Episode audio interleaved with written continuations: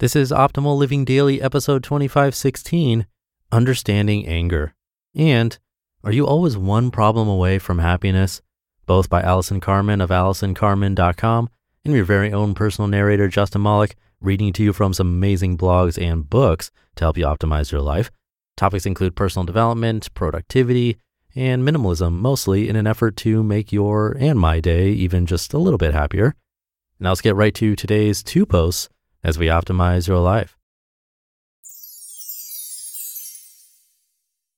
Understanding Anger by Allison Carmen of AllisonCarmen.com. When a storm comes, it stays for some time and then it goes. An emotion is like that too. It comes and stays for a while and then it goes. However, just like a storm can cause damage, the emotion of anger can cause us to say and do things that create pain and turmoil for ourselves and the people we love. At first, anger may seem quite justified when someone hurts our feelings or disappoints us.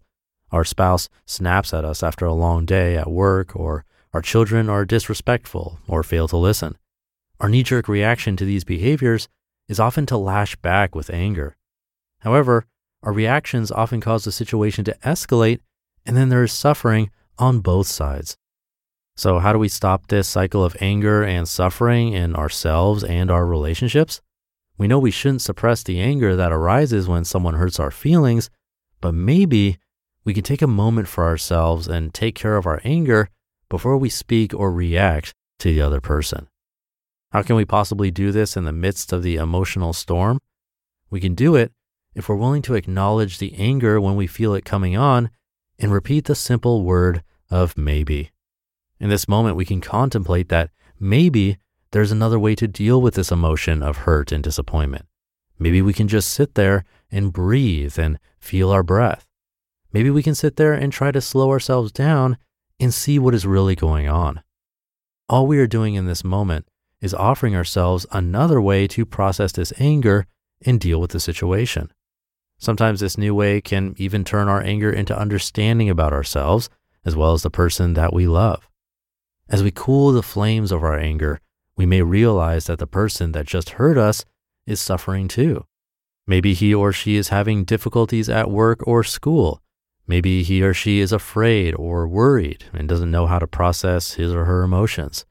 Maybe he or she allows their anger to grow because he or she doesn't know how to make it through the emotional storm and process the onslaught. If this is true, then if we don't help our loved one, who will? Our loved ones are still responsible for how they act towards us, but maybe our understanding of their suffering creates a dialogue and a new way for us to communicate. Instead of lashing out, we can offer them understanding and compassion and allow them the space to settle their own anger. This way, we can talk and hopefully resolve the situation in a more loving manner and over time create a more stable and joyous home. Just maybe. Are You Always One Problem Away from Happiness? by Allison Carmen of AllisonCarmen.com. Quote, Life is not a problem to be solved, but a reality to be experienced. Soren Kierkegaard. So many clients tell me that if only one particular thing would happen in their lives, they would be joyful and stress free. A business owner tells me she just needs to increase her sales to make more money. A writer tells me he just needs to sell his screenplay. And a parent tells me she just needs to get her child into a good college. They all believe that if this one thing happens, they will have the key that opens the door on their peace and happiness. Yet when the business owner increases her sales, some of her expenses unexpectedly also increase, and there's no extra profit. The writer sells his screenplay, but so far the producers cannot raise the money to make the film.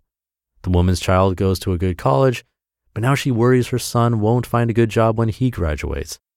So each of them continue to wait for his or her key to the door to happiness and success in the future when everything, fingers crossed, will finally work out.